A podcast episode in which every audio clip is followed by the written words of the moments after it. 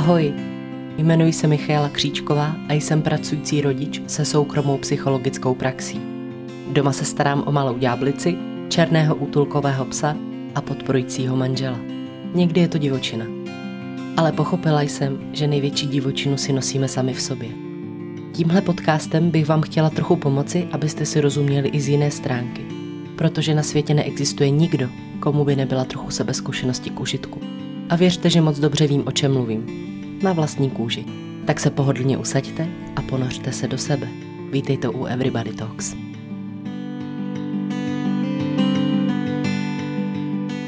Ahoj, ahoj, vítám vás u dnešního podcastu. Musím říct, že dnešní podcast bude trošku malinká výzva, protože já mám od včerejška takovou drobnou zdravotní indispozici, takže nejsem úplně v světové formě. Ale budu mluvit o tématu, které mám hodně ráda. Přemýšlím, jestli vlastně v psychologii jsou témata, o kterých bych to neřekla, ale to je jedno.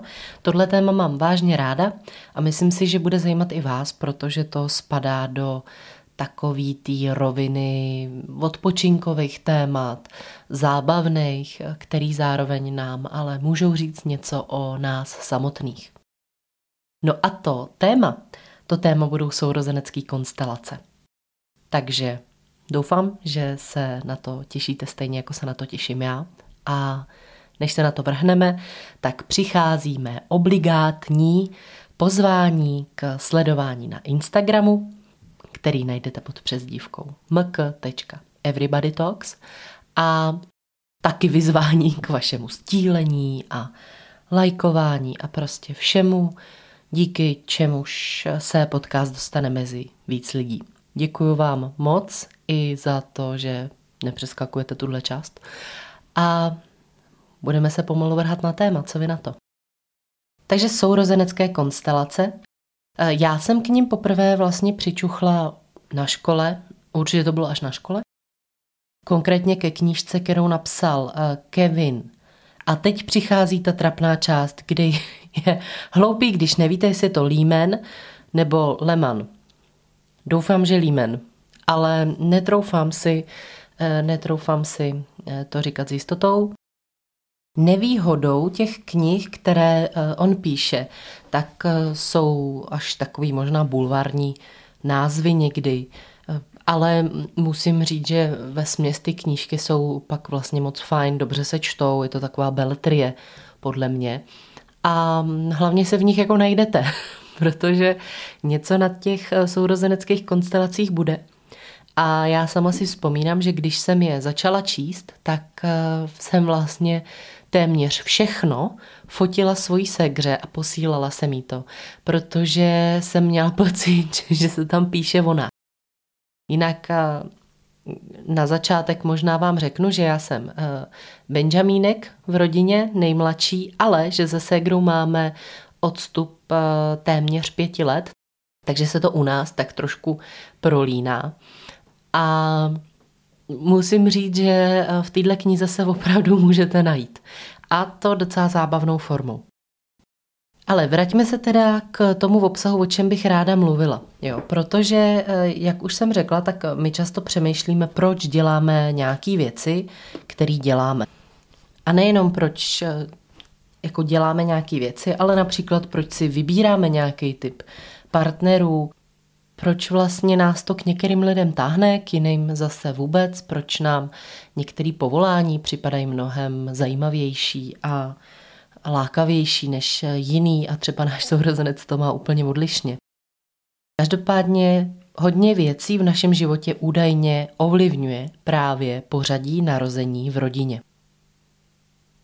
Samozřejmě musím říct, že v tu dobu, kdy jsem četla sourozenecký konstelace poprvé, tak eh, mě to asi mm, nenapadlo, že vlastně, že vlastně přístup k dětem by se mohl lišit jenom kvůli tomu, eh, jak se narodí, na jakým jsou pořadí, protože se všude říká, že, že děti milujeme stejně a že, eh, že všechny ty děti vychovávají rodiče stejně. Ale musím říct, že teď, když mám dceru, která je sama,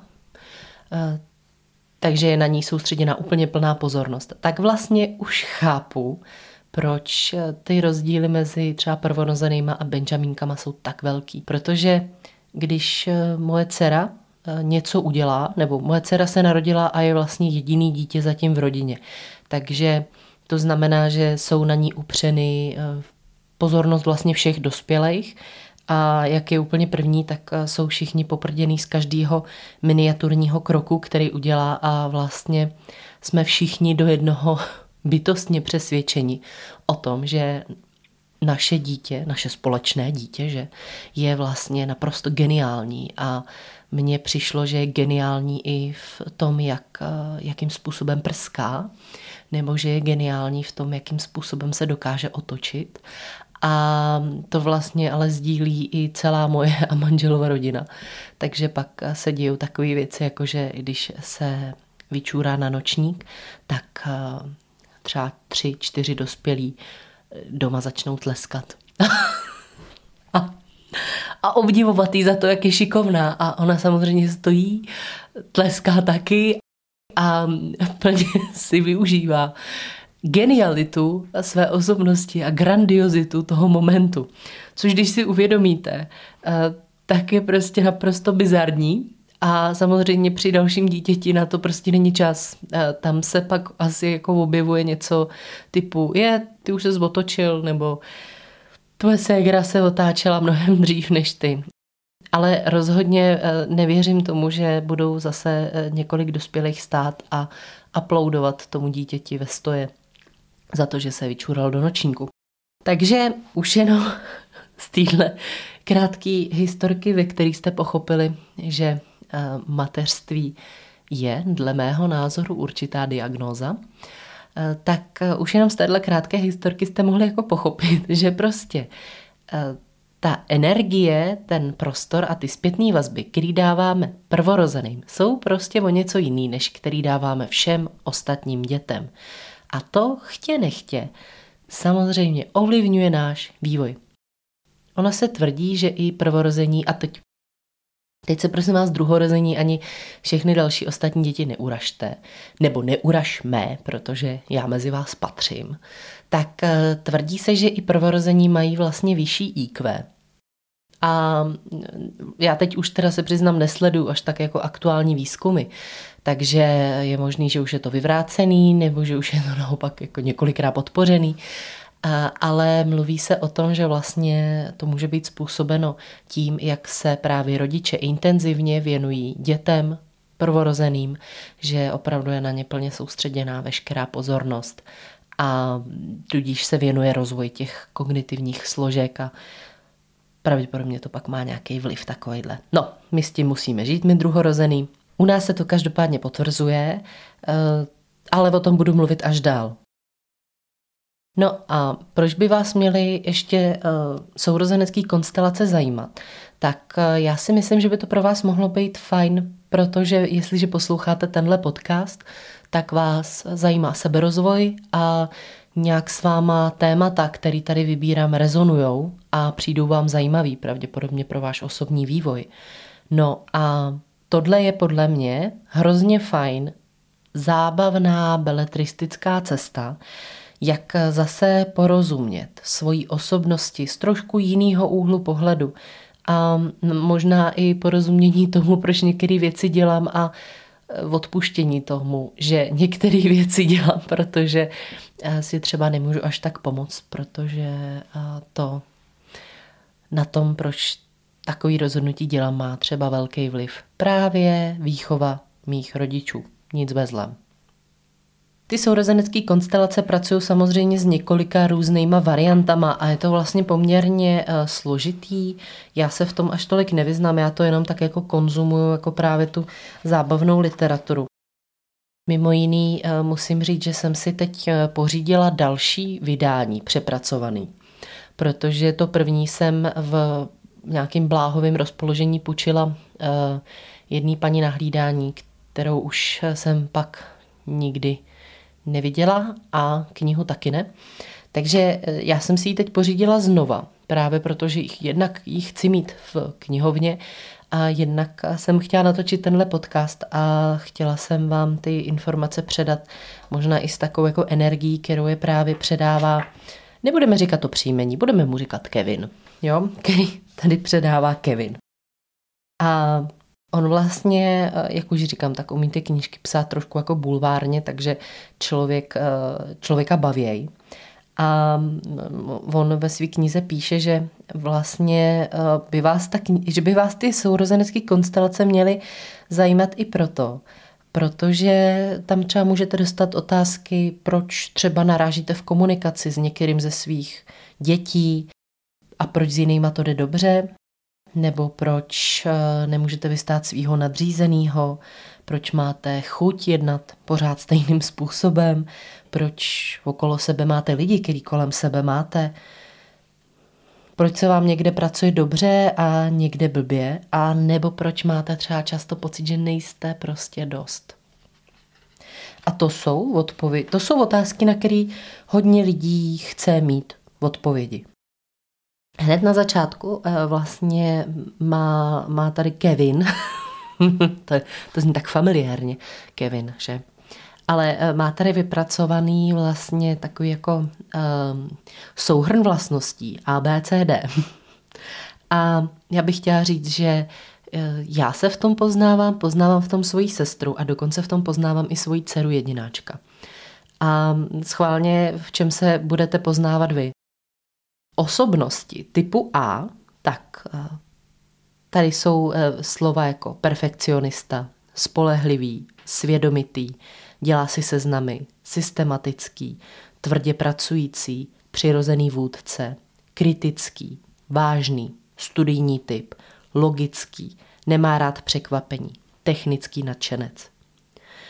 Skupina B je vyjednavač, vyhledává kompromisy, diplomatický, vyhýbá se konfliktům, nezávislý, loajální, má mnoho přátel, samorost, tajnůstkář, zvyklý na to, že se mu nedostává pozornosti. Pak je složka C, manipulativní, okouzlující, obvinuje ostatní, přitahuje pozornost, houževnatý, orientovaný na lidi, dobrý obchodník, vyzrálý, podmanivý, vřelý, má rád překvapení. No a potom poslední složka je D. V sedmi letech malý dospělý, velmi svědomitý, rozvážný, orientovaný na výkon, vnitřně motivovaný, podléhající obavám, opatrný, náruživý čtenář, myslí černobíle, přehání, nesnese neúspěch, má vysoká očekávání vůči sobě, lépe vychází se staršími nebo mladšími lidmi.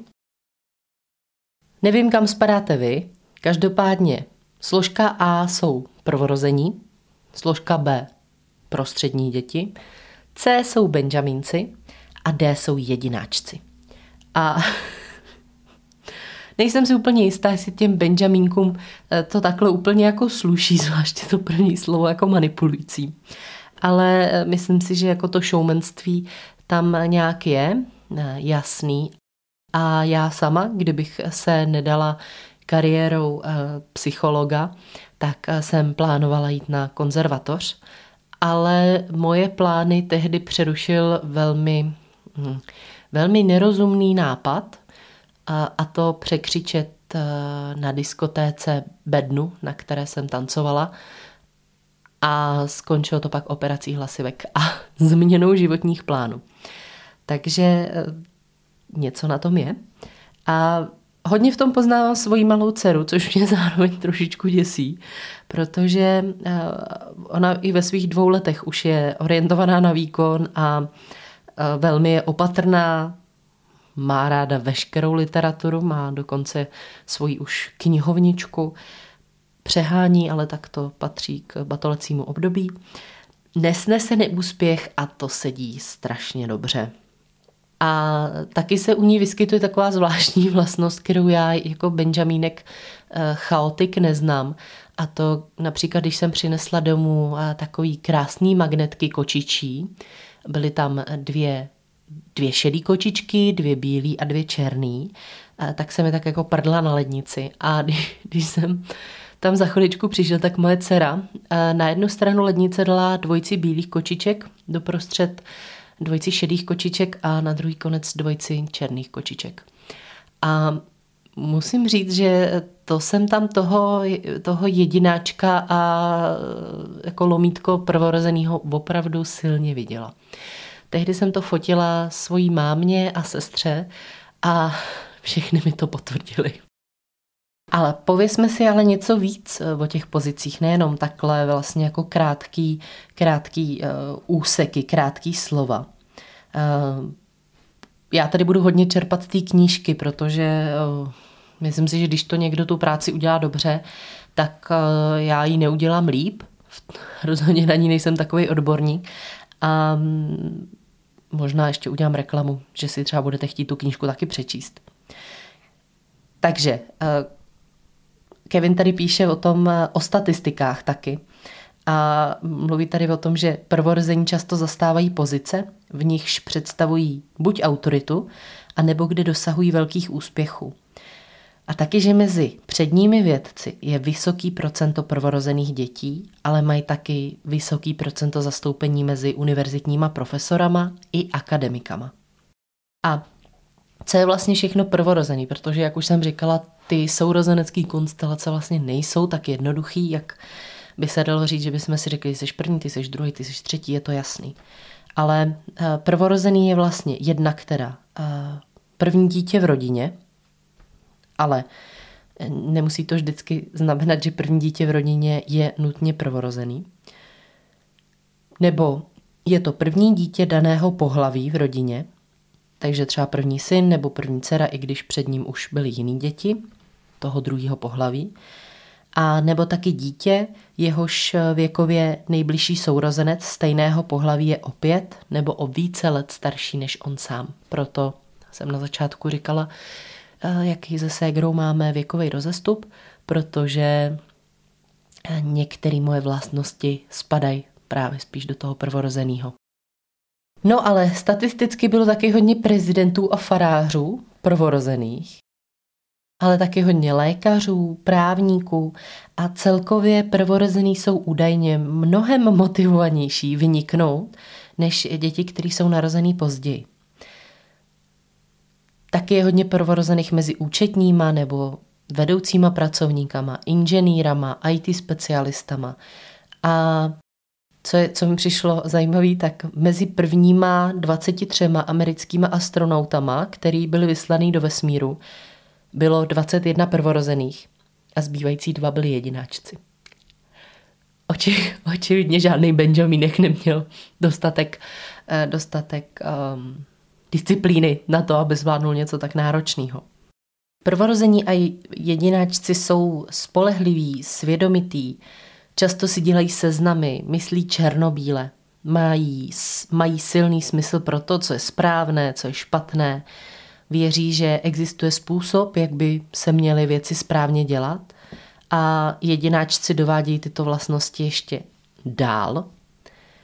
A mají tendence se chovat mnohem dospěleji než eh, teda děti. Co se týče dětí prostředních, tak ty jsou údajně nej nejhůř jako definovatelné, nebo je nejtěžší je definovat. A většinou jsou prý opakem dítěte, které se narodilo před nimi. Takže když je prvorozený konvenční, tak to druhý dítě bude spíš nekonvenční. Prostřední děti se prostě chovají odlišně většinou, jsou soutěživí, loajální a hlavně teda uh, hodně berou z přátelství, protože se eh, z té rodiny často právě orientují na svoji vlastní přátelskou komunitu, protože na ně pravděpodobně zbývá nejméně času a energie. A umím si to představit, protože eh, ve chvíli, kdy vlastně máte prvorozenýho, který, já nevím, třeba už chodí do školy a do toho máte malýho prcka, tak si umím dost dobře představit, že vlastně to, to prostřední tak nějak jako zapadá, musí se trošku o sebe postarat samo. Což znamená, není to ani ten nej, nejdospělejší, na kterýho bychom ty nároky dávali, ale není to ani ten nejmenší, o kterýho bychom se museli tak všichni jako starat. Říká se, že ty prostřední děti jsou trošku jako anonymní, nebo že se o nich právě nejví, nejmíně uh, ví. A díky tomu jim toho často třeba může dost procházet. A nemají tak silný tlak, nečekají se od nich údajně výkony jako na starší sourozence. A prostřední děti se prý často ocitají v roli vyjednavače, který se snaží nějak jako nastavit klid a mír. Musím říct, že vlastně s prostředníma dětma já nemám žádnou zkušenost. Mám pocit, že uh, ani skoro nikdo z mých kamarádů, uh, asi nikdo, nepatří mezi prostřední děti. Jedna moje spolužečka měla víc sourozenců, tak to je asi jedno z mála uh, dětí, který takhle znám. Takže ty jsou pro mě taky vlastně největší otázkou, protože je asi v reálu neznám. Takže v tomhle podcastu já se, nebo v tomhle podcastu já se asi budu víc zabírat právě eh, těma skupinama, který mě jsou známí a tímto se vlastně těm prostředním dětem omlouvám, protože to vypadá, že i já jedám trošku do anonymní mlhy. Prvorozený eh, ještě často najdete v profesích, které vyžadují schopnost eh, intenzivního soustředění a kázně. Jsou to lidé, kteří mají rádi strukturu a pořádek a tíhnou k profesím, jejich základem je přesnost. A poslední věta tohohle odstavce je eh, architektura. K ním patří. Já bych vám chtěla říct, že moje sestra je architektka prvorozená. Její manžel prvorozený je architekt. A moje máma prvorozená je účetní. Její partner prvorozený je vedoucí můj manžel, prvorozený, je teď eh, taky v takové jako vedoucí pozici, velmi zodpovědné. Jeho maminka, prvorozená, je vedoucí. Moje kamarádka, prvorozená, je eh, vedoucí celého oddělení. Další moje prvorozená kamarádka má úspěšný, eh, č, velmi čtený blog, kde dlouhá léta přidávala velmi pravidelně každý den v 9 ráno příspěvky. Dlouhá léta to takhle zvládla dělat opravdu na hodinu přesně. A vlastně, když se tak zamýšlím, tak celý můj svět je v uvěznění prvorozených, což taky samozřejmě vypovídá něco o tom, kým se, kým se obklopuju. O tom budeme mluvit pravděpodobně v nějakém z následujících podcastů tak nevím, jestli se v tom taky poznáváte, protože na naší rodinu to docela sedí. no a poslední teda skupinou jsou Benjamínci, eh, tak já vám zase přečtu nějaký tady hodnocení, který tady Kevin k ním má napsáno. Pro tyto společenské bytosti není nikdo cizí. Jsou jednodušší, spontánní, veselí a umí to s lidmi. Život je pro ně večírek, projde jim snad i vražda a sotva za ní budou potrestáni to si teda nemyslím. Často si ponechávají svou přezdívku. Být nejmladší má ale i svou stinnou stránku, třeba že Benjamínci v rodinné konstelaci zaujímají roli hvězdy, být nejmladší není žádná slast, protože to znamená, že dlouho nosí obnošené oblečení nebo něco, co jim je příliš velké. A být nejmladší čas od času znamená, že si ostatní dobírají a oslovují je nelichotivými přezdívkami. Hodně Benjamínků jsou údajně komiky a tady eh, samozřejmě taky eh, Kevin vypsal několik, několik známých men, jako je například Eddie Murphy, Whoopi Goldberg, Danny DeVito, Jim Carrey nebo Charlie Chaplin a další jména, který neznám. Základní pravidlo sourozeneckých konstelací prý praví, že pokud jsou mezi dětmi pět až šest let rozdíl, tak další dítě jakoby zahajuje novou rodinu. Z čehož teda se dá prý usuzovat, že osobnost jeho bude vykazovat vlastnosti prvorozeného. A při věkovém rozdílu 7 až 10 let nebo víc, tak už se jedná o kvazi jedináčka. Protože od staršího sourozence dělí tolik let. Ale jak říkám, je tam vlastně hrozně moc parametrů, kterých je potřeba si všímat. Rozpoznat prý typického prvorozeného je většinou docela jednoduchý. A já mám teda eh, s tím podobnou zkušenost, že ve chvíli vlastně přesně, kdy už člověk tu knížku čte, eh, tak eh, jsme si se sestrou začali tak jako všímat víc toho okolí a schválně jsme si typovali, kdo na jakým pořadí vlastně je, kdo se jak narodil.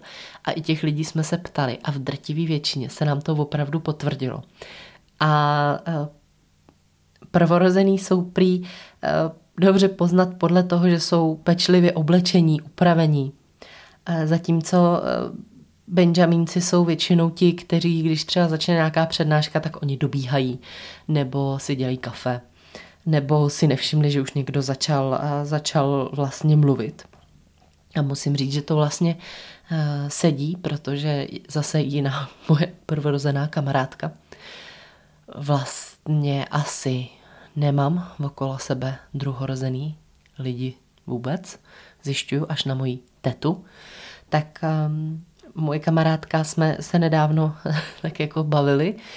Um, já jsem jela někam zase pozdě. Něco jsem, jela jsem k ní a měla jsem předtím stihnout antigenní test, na který jsem přijela pozdě. A teď jsem řešila, jestli mě vezmou. A ona se mi smála, že zase jdu někam pozdě. A že ona Ona chodí dřív klidně o 20 minut. A myslím si, že v tom už se teda ukazuje ten základní náš eh, rozdíl, protože já většinou teda přiběhnu pozdě, často s nějakým flekem někde, zvláště teď v mateřství, kterýho si všimnu až potom, co doběhnu na místo. Eh, většinou jsem strašně rozcuchaná. Možná jako už jenom podle této eh, teorie vlastně sami zjistíte, že mezi prvorozenýma a Benjaminkama opravdu možná nějaký rozdíl i kdyby třeba jenom drobnej je. Takže to vlastně bylo něco k sourozeneckým konstelacím. Eh, já, já doufám, že vás to zaujme, podobně jako to tehdy kdysi dávno zaujalo nás, naší rodinu. A pokud si plánujete třeba knížku přečíst, tak eh, vřele doporučuji, protože, jak říkám, je to jedna z těch zábavnějších cest. A já mám v plánu ještě natočit pokračování těchto sourozeneckých konstelacích a ráda bych v následujících dílech, nevím jestli přímo hned další týden, mluvila o jednotlivých postaveních právě v rodině a věnovala každému jeden díl. Doufám, že mi to půjde i s těma prostředníma dětma. A Budu ráda, když mi napíšete váš názor na dnešní díl, když eh, budete mezi sebou sdílet, anebo když mi napíšete, eh, jaký eh, pořadí podle vás v rodině jste vy a jestli jste se třeba v něčem poznali, nebo jestli jste poznali v něčem vašeho kamaráda, mámu, tátu, ségru, bráchu a mohla by to být docela legrace.